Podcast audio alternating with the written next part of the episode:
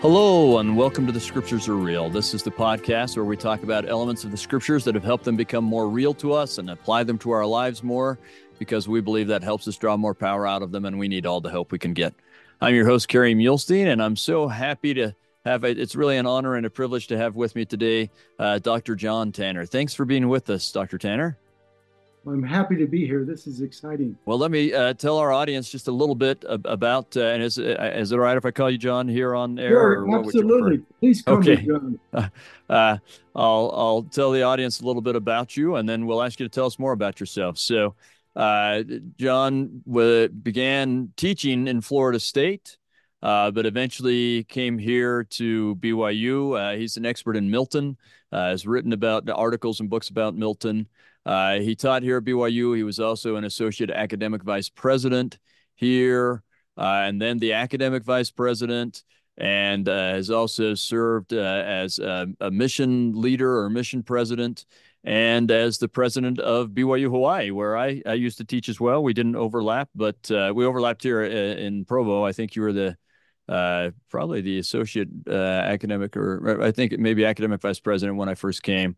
Um, uh, but anyway, uh, and he's been chairman of all sorts of other things and uh, has a wonderful family. So that's that's plenty of stuff. But what else should we know? Tell us more about yourself. Well, uh, besides that, I, I, I love teaching and I love I love my students when I teach, and so all the administrative things that I've done are are great. But they, in some ways, they they've taken me out of the classroom, which is my first love. Yeah. I'm also one of 13 children so I, was from a very big family in Southern California, uh, a, a, very big, happy family, a Latter Day Saint family. And so where uh, where in Southern California? In South Pasadena. Oh, okay. Near Pasadena. Yeah, yeah. Uh, well, my wife had some family from Alhambra right near there. And, oh, right. Uh, that used to be in our ward, Alhambra. Oh, nice. And yeah. I, I mean, I lived in LA. I mean, I, I, did my PhD at UCLA. Plus, I served my mission in Riverside. So all that area, I, I love that area. But anyway. Yeah we do too. So, and then I did my PhD at Northern California, so I got to love both both ends of the state. Nice. And, and uh, the PhD was uh, was in English, and that's that's where I've I have a, a lot of interest still. As you said, I I like Milton. I like religious literature, and I really lo- love this little passage of part of the Book of Mormon we're going to focus on today. Oh, wonderful. And that's the joy that we get to teach again, right? I, that that's the irony of universities is that you take the best teachers and you make them administrators, which they don't love. And, the, and, and you take them out of, you know, hopefully we always get back to the classroom, but even if we don't and so on, or you're retired now, uh, hopefully we still find opportunities like this to teach because that's what's just fun. That's exactly right. In fact, when I became academic vice president, I said I want to be an academic academic vice president. I want to continue to teach and and to to write about literature and things that I care about, not just memos all day. Yeah. So, well, and you actually wrote some beautiful literature uh, to the faculty uh, that uh, made a real difference uh, for me. Uh, anyway, it was uh, to inspire us, but it was very beautiful and, and literary. And one of your uh, former students is now the academic vice president, is kind of continuing that trend in in a an yeah, eloquent way as well. And uh, it, I think uh, inspired by you in doing that, and it's it's blessed. You and he have blessed a lot of us. So thank you for that. Well, thank you, and it's wonderful to have one of my students now doing that. And when I came back from BYU Hawaii, actually, uh, the president then Kevin uh, asked me if I would edit some some works about BYU, which which I've yeah. done. But you know, um, I said I'll do that if you let me teach again and not require somebody else's slot to to, to I don't want to take anybody's slot, but I would like, like to teach a class, and so he let me do that.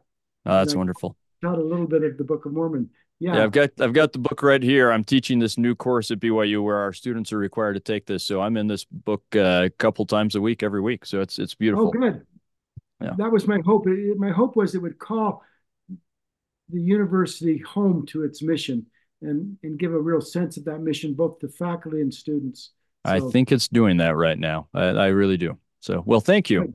We have so many wonderful things we're doing to try and get word out to everybody and, and give everyone great opportunities. So, we're going to do a live Isaiah broadcast.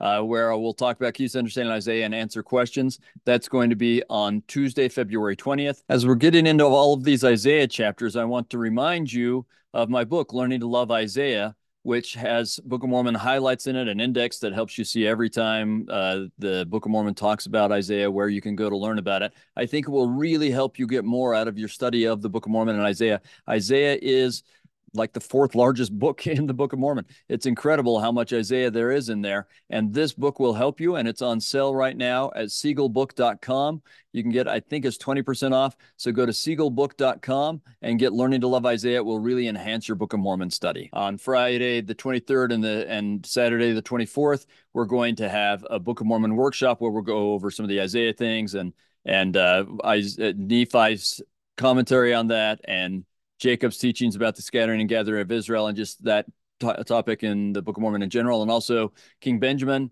We are going to have a workshop in Missouri with Alex Baugh, who knows more about Missouri church history than anyone in the world. And that's going to be uh, April 4th through the 7th. So we'll incorporate General Conference into that. And then uh, we're going to have a church history tour that will be uh, taking place March or May 27th through June 5th. You can learn about all of these at SAR, so that's tsar dot website. Well, we're going to talk about uh, Nephi's Psalm or Nephi's yeah. Lament. Is that what we're going to do today? Which yeah. I, I, hope so. That's a, one of my favorite passages in the Book of Mormon. Well, I, I hope you'll uh, take us there. So if you wouldn't mind, and you can share any any of your own writing on or whatever you'd like. But uh, yeah, let's jump in. So uh, the audience may not know that that uh, a very common name for Second Nephi chapter four is Nephi's Psalm. Uh, and I'll let you explain, or I can, whichever you'd prefer, why, why we might call it that. But uh, I think it's a very apt name for it. Uh, but that's what you know, in our podcast, we're not going to cover the whole uh, reading assignment for Come Follow Me. We're going to deep dive on a couple things. So we're just going to jump in on chapter four. That sounds just great. And I tend to call it Nephi's Psalm. Some people yeah, call it lament. But it's it's such a wonderful moment in the Book of Mormon because up to this point we've sort of seen Nephi so often as the one who is who is always doing the right thing. We yeah. might feel a little bit like his brother, his older brother. Here's this perfect son, you know. Yeah. And this, this always point, got the right answer, always upbeat, always powerful, always faithful, right? Yeah. This one, we get a little bit of the inside glance uh, toward Nephi. Yeah. One yeah, of the things, beautiful. One of the things when I've I've written a little bit about this, as you may know, but um, one of the things that really stood out for me when I was studying this is that it is where it comes in the narrative. Mm. It comes right after Nephi's father has died. Now, now just think about that. Lehi has kept this family together by the skin of his teeth, actually. I mean, he's had to yeah. really work to do that. And right when he dies, Nephi is facing brothers who want to kill him, fratricidal brothers. Right. And he's charged with leadership of this little colony, and and his brothers are resisting that. And so he feels that loneliness and he feels angry. I mean, he's he's driven to anger for in, uh, toward his brother, and that's what I think one of the temptations is he he has to fight in this in this uh, psalm or, or lament. Anyway, I just found it really kind of very fascinating where this comes in the Book of Mormon. Just just to remind our audience that it, it's he says, and it came to pass after my father Lehi had spoken unto his household, and Lehi is this patriarch who can't quite give up on his family. You see yeah. his love for the, that family. In fact, even with Laman and Lemuel's kids, if they're not going to be righteous, well, he'll bless his grandkids, and and he promises them blessings to Laman and Lemuel if if the if the children are are going to um, go off the deep end. Well, he says, I will I will try to give you the blessing then. So here's this father who loves this extended family and who's held them together and now he dies. And Lehi and Nephi is now facing the whole situation alone. What I like to call the loneliness of leadership, to use one of President Gordon B. Hinckley's favorite phrases. The loneliness of leadership. Here he is uh, facing a very, very difficult situation, and and the one who's held the family together now is gone. Yeah. Yeah, and I think I mean if we look at this this whole context, so you're right. We, we've seen the beautiful teachings to his sons, and right here in the beginning of this mm-hmm. chapter, his grandsons, right, and then his death. And the next thing you, we're going to read when we get to chapter five is the account of his brothers want to kill him again, and they have to separate, and there they'll be mortal enemies. This the family splits forever, and they'll be mortal enemies for the rest of, of Nephi's for life. The rest right? of the Book of Mormon. Yeah, and and he's about to to write that. I mean, as he finishes writing about what yeah. happened to his father, he has to know the next thing he's about to write is what happened next, which is this terrible schism that probably still is a huge pain in his heart. And so it's that I think it's it's sandwiched in between is is naturally is like, oh, my father died, and this is what happened next, and here's how I feel about it. And it's almost like he he Excellent. dumps on the page the feelings he felt when all that was going on. Yes, he's writing this much later. Uh, yeah, he tells us when he makes the plates, but but he's remembering. I think you're absolutely right. I think he's recalling exactly the emotions he had just before, after his father dies, and just before the family separates. And by the way, I think there's a wonderful lesson there when he's fighting with anger. Maybe one way to deal with um, what I call habitual sin or, or with problems that, that beset you, he calls himself encompassed by temptation, is to get out of there, get out of the situation. Mm. Uh, he he flees into the wilderness again, and maybe that's the best solution for for right now, rather than fight his brethren, just to get away from it. Yeah. Yeah, and there are times where you do nice just need to leave. I think there's a nice spiritual lesson for us on that point. I used to tell my daughter who would, would struggle with with some one of the ones that struggle with a little bit of depression should throw herself on the floor and feel terrible. I said, I'd say, get up and let's walk around the block. Let's just let's get get off the ground. Let's let's change change your position physically, and yeah. and that can help you change spiritually.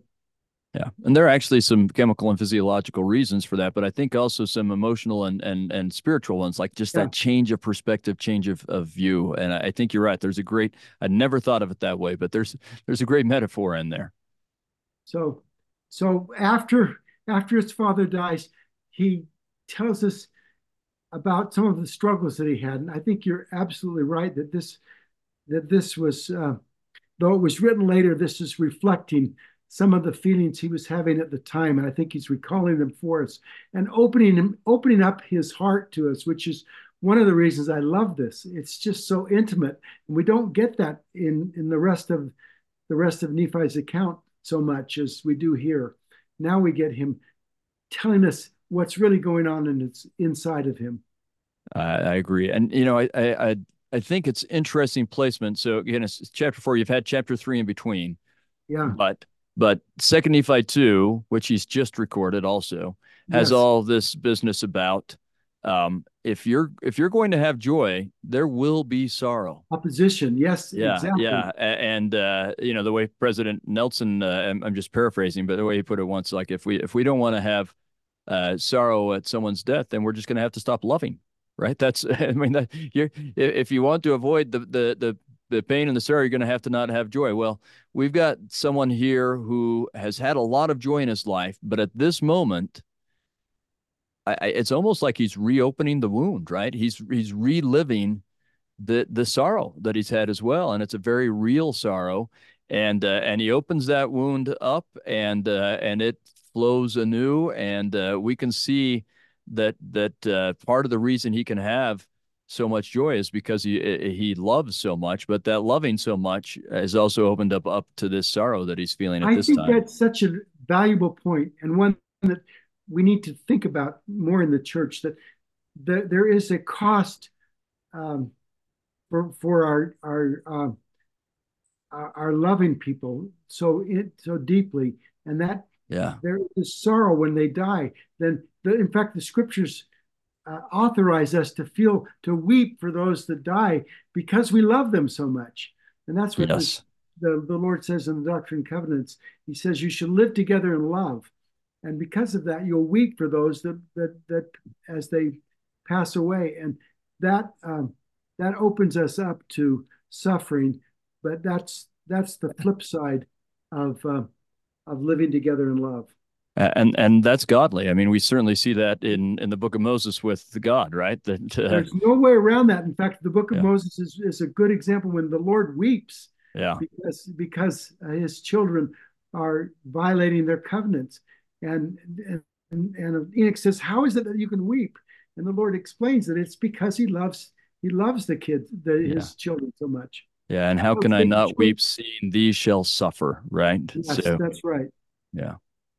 So I just think this this uh, this these scriptures here are absolutely just beautiful. And I don't know if you know that I I actually have written some hymns myself based on these scriptures. Uh, uh, it seems to me that these scriptures are some of the great outpourings in the Book of Mormon of personal anxiousness and personal anxiety, but also of joy and rejoicing because of because of the, his testimony.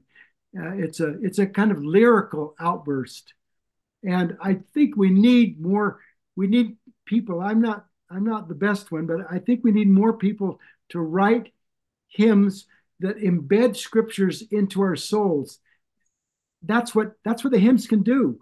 I mean, yeah. we've sung together. Uh, Abide with me to Eventide. We haven't we didn't walk the road to Emmaus, but we've done that many times in our scriptures because because we have uh, remembered them in our hymns, and I think we should we should write sing more hymns based on Book of Mormon scriptures. Uh, so, amen to that. Do you have any that you can share with us? Or a few years ago, I was I was actually going to give a little talk because I'd written a, a hymn for the hymnal when it just came out, and so but I feel like I hadn't written many, so I wrote a couple of a couple of hymns based on this Psalm of Nephi. Let me. One of them was sung at the priesthood meeting, and it was based on um, on um, Finlandia, the tune Finlandia, which we hmm. use in the in the church for "Be Still My Soul." Okay. Now, the reason I chose that is it has there's a kind of a ten line uh, verse uh, that fits uh, that fits uh, Nephi's outburst here, which is which is 10, 10 lines. I mean, ten syllables. So when he says, "Awake, my soul, no longer droop in sin," awake, my soul, no longer droop in sin. That's a perfect iambic pentameter line mm. to use English kind of an English way of talking about that. So they're 10 syllables and they all have the beat of da dum, da dum, da dum, da dum.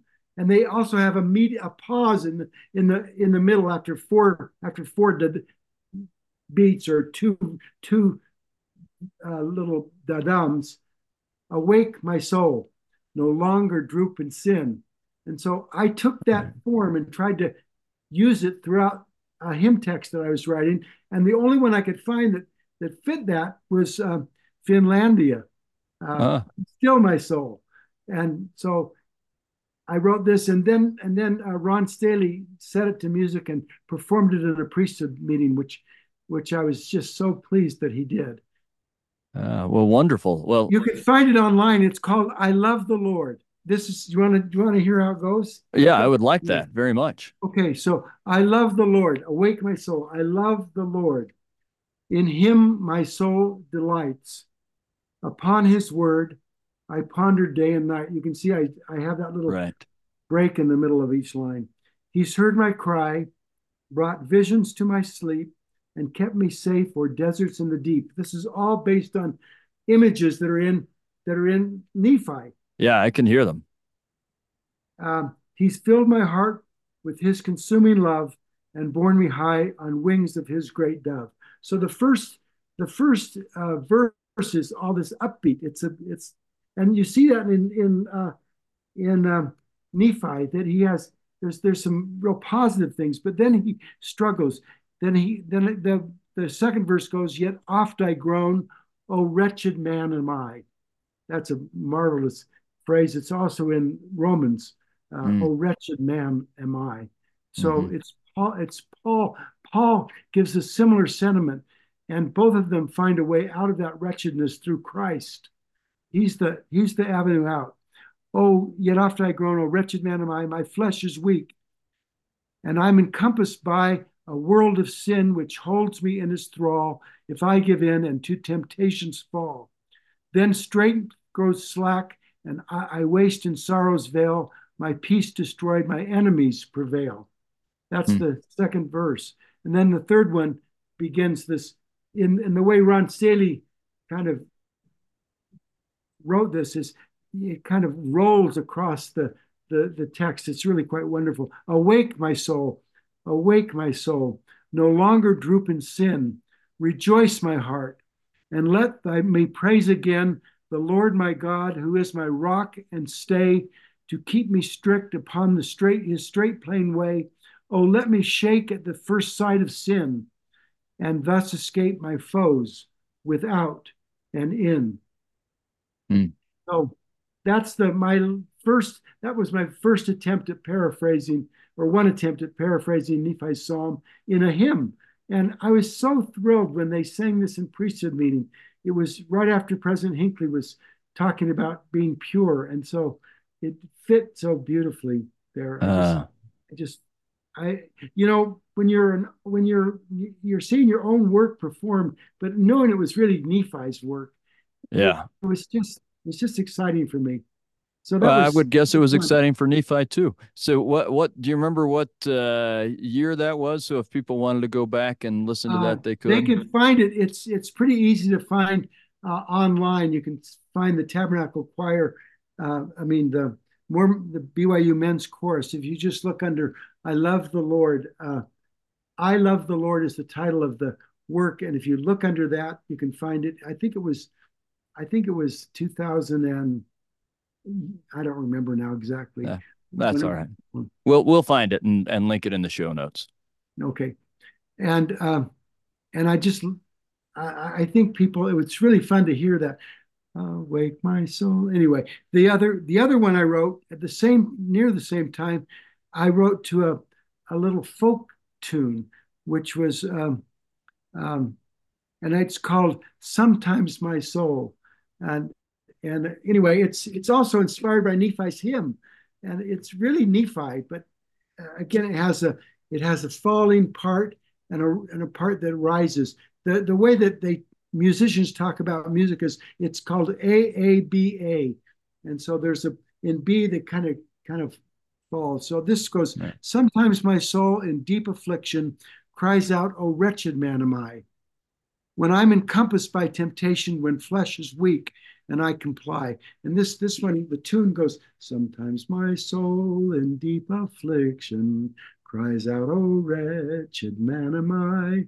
When I'm encompassed by temptation, when flesh is weak and I comply. Yet still I know in whom I've trusted. Then you can see it right goes yeah. up. Yeah. He's filled, he's heard my cries by day and night. He's filled my heart with sweet, with love consuming. He's borne me my soul to mountain height. That's the first verse. And then the second one is then Nephi, Nephi, you, he kind of goes back. And I think that's true for people that are struggling with habitual sin. They, when I was a bishop, they, they, they just, it's the same thing and it repeats again and again. And they're, they're trying to get out of that pit. They need Christ to help them and they, they may slip back, you know? And mm-hmm. so then Nephi says, Then why in sorrow should I linger? My strength grows slack and my heart groan. I'll not give way to grief and anger. For God's great mercy have I known. And then this great line Awake, my soul, and cease from drooping. Rejoice, my heart, and praise thy God, who is the rock of my salvation. I'll strictly gra- walk, grasping his rod. And then I conclude with that again Awake, my soul, and cease from drooping, and rejoice, my heart, and praise thy God. Every one of those images are in Nephi's psalm, except for one, and that's uh, Grasp thy rod, which is also in Nephi, but right. occurs before the psalm. Yeah. Well, that's beautiful. So that's that's beautiful. I, it's just an invitation for for others to uh, to write to write uh, uh, hymns. We need hymns. That one was was performed. It was it was set uh, by uh, Newell Dayley, and and there you can find a performance. He just I just checked with him the other day that it it's uh, if you look under sometimes my soul under and Newell Dayley, you'll you can find a little performance of that. it's oh, wonderful. Not, it's not quite as easy to find as that other one, but well, we'll work on finding it. So okay. wonderful.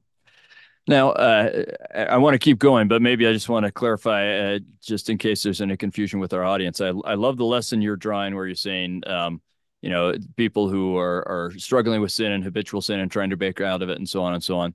Um, but I don't think by that you're saying that uh, Nephi was maybe in the kind of habitual sin that that many people would think of when we say that. But I think Nephi is saying uh, that at the place of holiness he is Yes. He still has things that he thinks he's struggling with. And and I mean the way I read this, it's that he gets upset when people are trying to kill him and his family.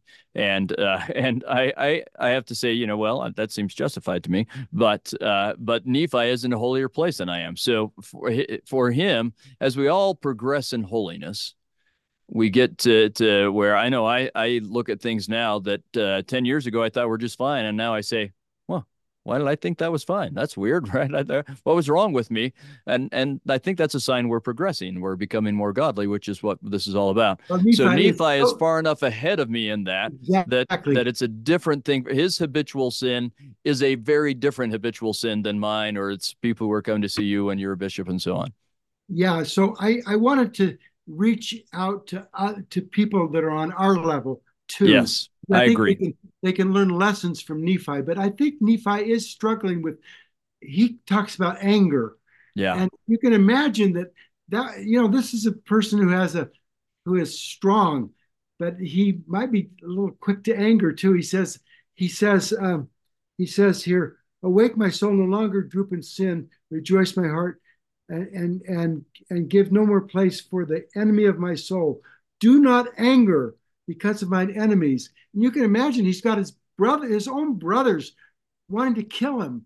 Yeah, so, and probably to kill his family as well. And right? and his family.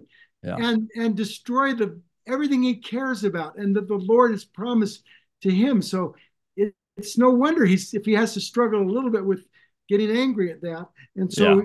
when you've got the commandment to love your enemies, how do you how do you deal with that? That yeah uh, you know, anyway, so he says, um, do not slack, uh, do not slacken my strength because of mine afflictions. Rejoice in my heart and cry unto the Lord that I will praise thee forever. I mean, he's he's coming to the Lord to to help him remake his heart. Yeah, and we all need that. Yes, and I think Nephi did too, even though he's as, he's far ahead of you and you and I. But still, we all need the Lord's help to help us on this journey back to heaven. And they're all things that he talks about being encompassed by temptation. And yeah. I don't know what they were, but I suspect one of them might have been anger. Yeah, it seems like it. At least the way both the context that we've talked about and the things he's saying here, as you said, like my soul, anger, and so on, uh, uh, because of his enemies. Uh, I know, Lord, wilt thou wake, make a way for mine escape for, before mine enemies. Uh, I, I, it seems to me pretty clear that at least one, if not, I think the major thing that he's struggling with here is that, man, uh, when, when, they're trying to kill me, they're trying to kill my wife, trying to kill my children, Sam and his family, and Zoram and his family uh, Joseph and his family. That makes me mad, right? Yeah. Well, uh, I I can understand that reaction, uh, and so. I, but what I love what you're doing is that the the principles apply for all of us wherever we are in our path towards holiness or godliness or however you'd like to say that. Wherever we are, the principles are the same.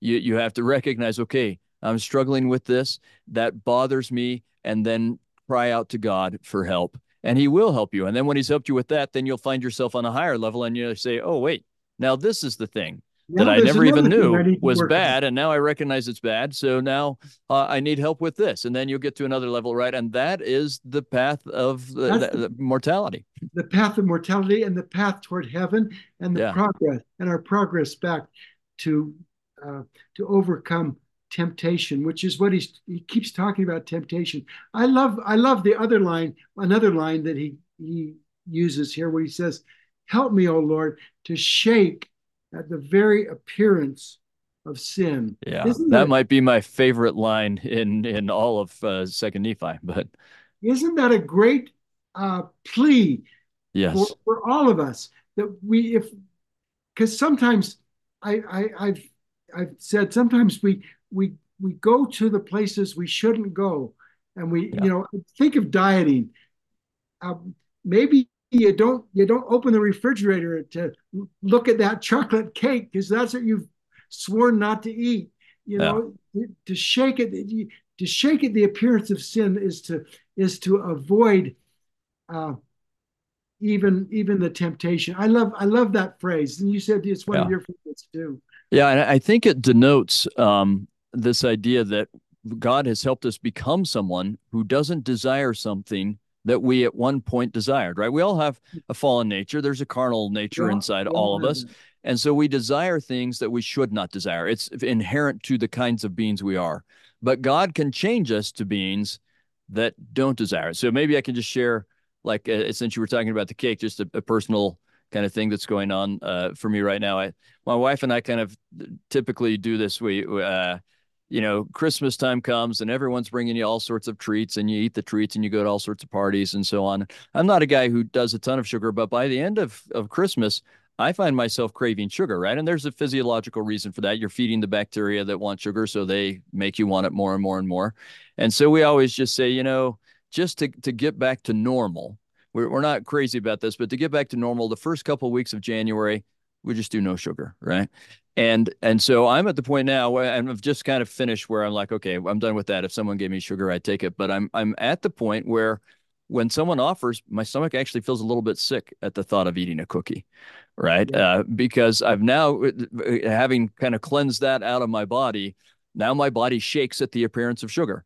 Don't worry, I'm sure I'll eat something and I'll get right back there. But because uh, I'm not fanatical about this, but I just kind of did a little detox. But I think that that's an, an allegory for what uh, Nephi is telling us spiritually, right? We can be changed by God to where something that just a while ago maybe we were craving and desiring in the carnal man and us really wanted, now we can say, ah, that doesn't even sound appetizing at all. That sounds terrible. So for me, there's great hope in what you've just said, and it's a great principle. Could I just offer another little illustration of that from my Please. time at, in at BYU Hawaii? Ah, um, one of the yes. great missionaries there was was Brother Cannon and yeah. he really struggled with poi. poi. A lot of people do. Yeah. poi, he said, tasted like sour glue to him. Yeah. He knew that the people wanted to give him poi, and it was really important for him to be able to eat their poi. So he prayed to the Lord, not just to change, to change not just his desires and not just his uh, um, well, to change his desires, to change his tastes. Yeah. Uh, isn't that so that he didn't just have to and suffer what happened.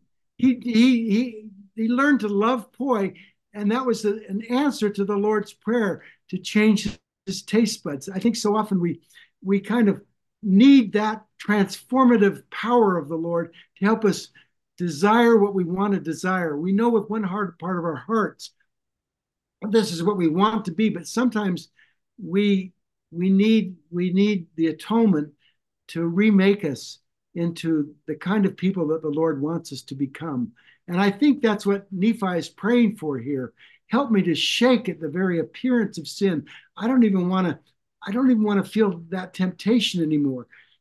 Um, anyway, I love what you just said about about your your purge, their cleansing your your uh, taste buds of sugar, and I think that's happened with Brother Cannon and Poi.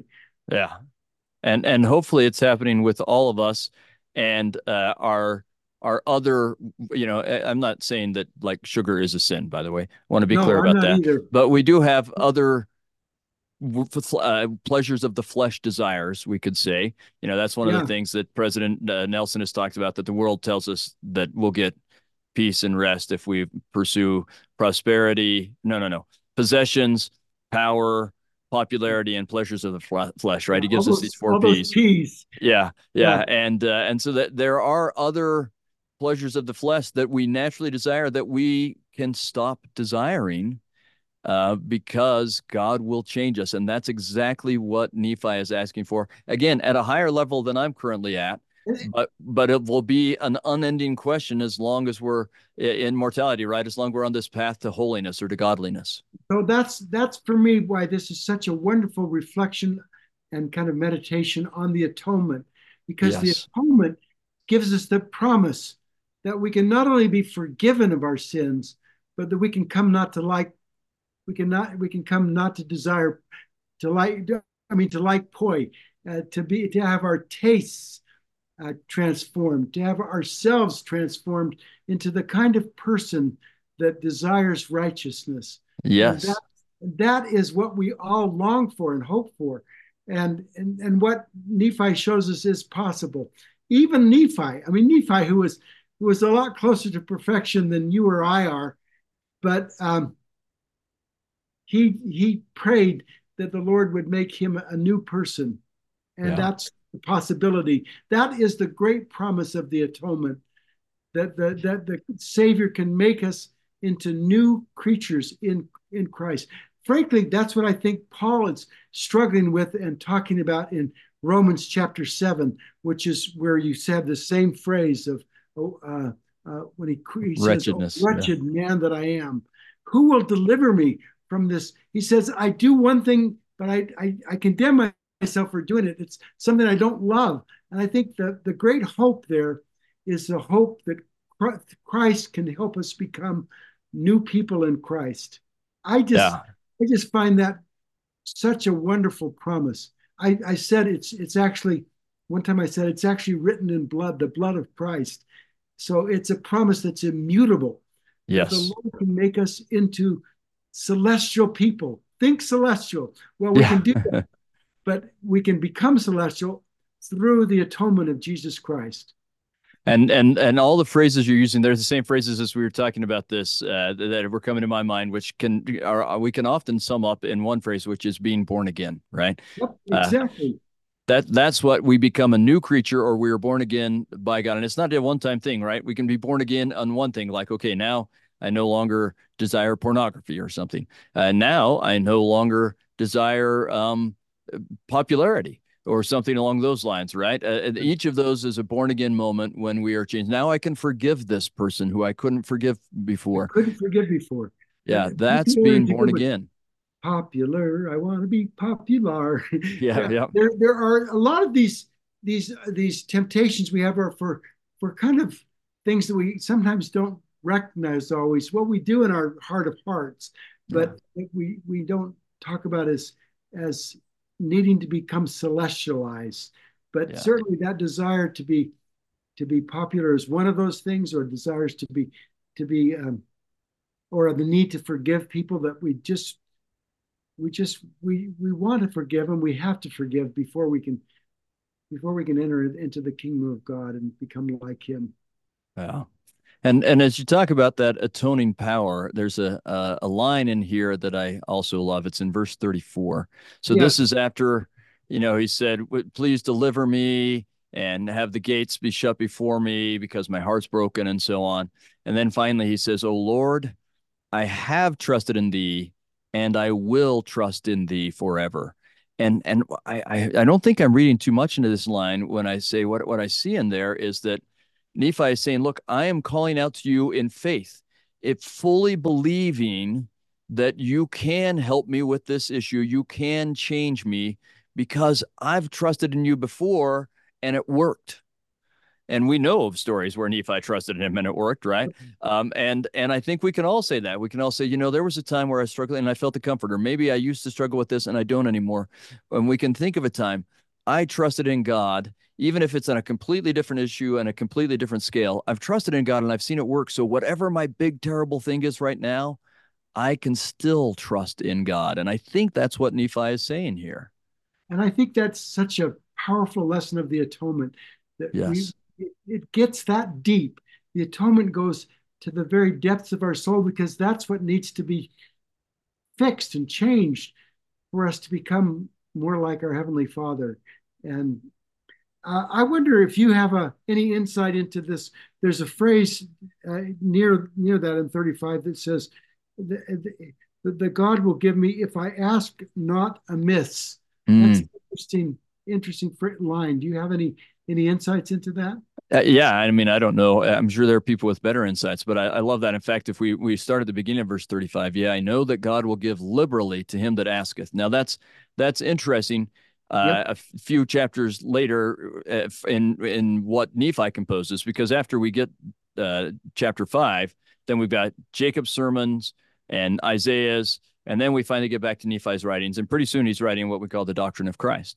And in there, we're going to see one of the things he he talks about is you, you should ask, um, right? And uh, because God will answer. And he said that at the very beginning of the record. I want to show you that those who ask, God answers, and and so on. So this has been something that's a theme in his life. So he knows that God will give to us if we ask. And then, but you say, He will give me if I ask not amiss. And it, it reminds me of uh, Alma talking about, you know, God will will give us if if uh, I can't remember his exact phraseology. I'll, I might have to stop and look this up here, but but it's the same basic idea, like, eh, but almost like be careful what you ask for, right? Because uh, God yeah, might yeah. give it to you, but but he but if it's if it's the wrong thing, uh, then eh, often, I mean, sometimes he may, but if it's the wrong thing, often he won't. And it kind of reminds me of that promise that uh, we see in Helaman that Nephi, the other, the later Nephi gets, where God says uh, that he will grant everything that Nephi asks because he knows Nephi's knows, only going to ask what God wants him to ask. Yeah, and I think that's again, it's another coming back to this idea of creating ourselves a divine heart or a heart yeah. that yearns for the right thing. And so the Lord will grant us that because we will be asking not amiss, but we'll be asking for the kinds of things that the Lord wants us. That's why it's important to pray not only to know to pray for things that you desire, but to pray know to know what you should pray for. Yeah. And what you should. I like the word liberally too. By the way. Um, yeah. It it, uh, it reminds us of James, and I one time yeah. did a, a, little paper and an exercise on where that phrase um, liberally comes from. And it, another way of translating that would be generously. Yes. It will give to us generously or mm-hmm. freely is another word for liberal that's sometimes used there. So anyway, he gives us freely, generously, graciously, abundantly. Yeah. I mean, he wants to give us more than we're ready to receive, honestly. Exactly. And so, but this, oh, sorry, keep going. Go ahead. No. Uh, well, I was going to take us back to what we were talking about just a second ago. So if you want to keep going on that idea, let's keep well, going. And so we need to, we need to, uh, our hearts need to be open to the, all the things that he wants to bless us with. And that sometimes means that you need to not just try to confine the Lord to your kind of narrow limits, but to open yourself to be to be taught in prayer and to be taught um, to be counseled by the Lord anyway. Yeah, yeah, and I think that that dovetails perfectly with what we were. This. Yeah, yeah, and it, and it, dovetails perfectly with what we were talking about just a moment ago. Uh, but I think we can look at it on an even larger scale. One of the things that we know about Christ that makes Christ Christ is that His will is swallowed up in the will of the Father. Right? We get that in the New Testament. We get it in the the Book of Mormon. He and He teaches it so frequently and so powerfully. I only do what the Father has done. I only say what the Father would say. Uh, basically, I only want what the Father would want, right? He has, it, becomes so godly that he has the exact same desires that God wants. And, and that's the path we've been talking about, right?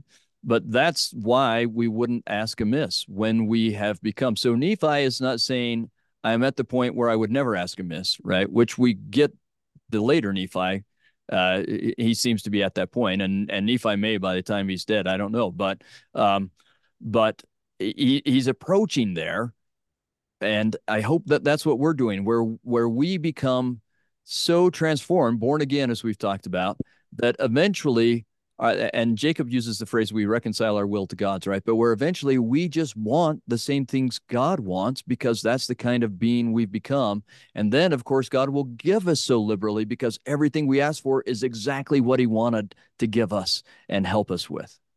So, uh, this touches on um, one of the points I like, which I think is that we're saved by our desires, uh, in, in that we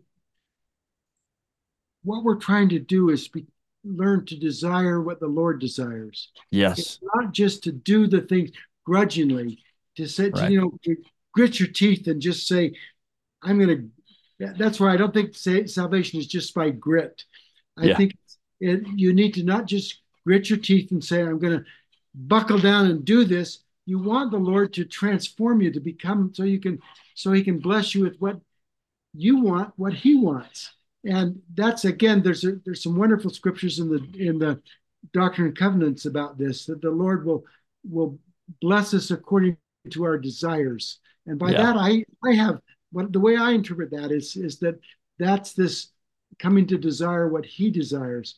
So I used to tell people that I don't think the Lord's going to um, make us home teach your whole life if, if that's a curse, if that's something you don't like to do, or if you don't like to be a parent, you don't like to be a father or a mother or or parent. I mean, that's what the celestial kingdom is all about. It's not, again, it's not just just qualifying through grit and, and through determination to do the right thing. It's it's it's being transformed so you're loving the right thing, you're desiring the right thing, you're hoping for the same things that the Lord is hoping for. That's that's the challenge of life, and that's what we're we're we're trying to. That's who we're trying to become. And yeah, and what Nephi's telling us about here. I agree, and I think that's part of why, like, if you don't, if you haven't allowed the atoning sacrifice of Christ to change you to where that is what you want, you wouldn't want to be in the celestial kingdom. You'll, no, you'll be happy to go somewhere else because why would you want to spend eternity doing something you don't enjoy doing? But if you have allowed the atoning sacrifice to change you to that point, then then you'll just love being there and you'll be so happy to be there, right? It, it actually kind of reminds me of a, a man, and I won't say his name because I don't want to embarrass him, but a wonderful man in our ward who, if you talk about him, he says this kind of thing all the time. Like, uh, we'll talk about uh, going to help uh, a lady in our ward who needs her weeding done, and he just will say, "Sounds like fun," and uh, you know, or we're going to go do this really hard thing. Oh, that sounds like fun, right? And he means it. He's not making it up. It's because he's become the kind of person who helping other people just makes him feel so good. It doesn't matter what the how hard and hot it is when you're weeding. It just sounds like fun to him, right? That's the kind of change that I think we're looking for that's the kind of change I want for myself. And yeah, I, would like to be more like this person. So yeah, me too. so that so that doing the right thing is fun and it is deeply satisfying to our soul. That's that's the transformative effect of the atonement that we should be striving for and praying for and hoping that the Lord will create in us those kind of that kind of new person in Christ yeah. to become like Christ, not just to to just grudgingly do what he did, but to actually become like him and love what he loves, love what the Lord loves. Amen to that. That was a fantastic ending. So that was, that was just a lot of fun. I can I resonate with your view of the gospel because it's it's mine too. Uh, well, uh, uh that's why this is fun. And that's so, yeah, thank you for sharing all this. It is just uh, so I will say this about this. This is good, clean fun, right? This is fun for me uh, to to share uh, the gospel and and learn from Nephi and John Tanner and others in this way. It's it's just wonderful, and I'm sure our audience has had a similar experience. And so we hope if this has been uplifting for you, if this has been edifying for you, that not only will you you take it into your life and you'll go back in. We plead with you to go back into the scriptures and and read it and study and tease out all of these things from. There's so much more in that that chapter. Get in there yourself and study it yourself. But we'd also encourage you to uh, to share with others. whether that's just uh, telling someone about it or emailing them or sharing it on social media or liking and downloading and rating and reviewing whatever else but please share this with others. And and we'll also ask you uh, to well i want to remind you that we'll have another episode this week that's going to be with patrick mason. And uh, give you some things to look forward to next week when we get into this amazing uh, sermon jacob's sermon that is second nephi 6 through 10 and uh, dr andrew skinner is going to be with us uh, for that, and he is always fantastic. And then we've got kind of a different and a special one. We've got uh, Dan Debenham. You, you, may or may not recognize that uh, name. He is the host of uh, the producer, creator, and, and host of uh, Relative Race. Um, and he and I are going to talk because uh, Jacob talks about being cut off from the Lord and so on. And he and I are going to talk about lessons that we've learned from watching these families that have been severed from each other and then rejoined what we've learned about being cut off from God and the ability to be rejoined with God.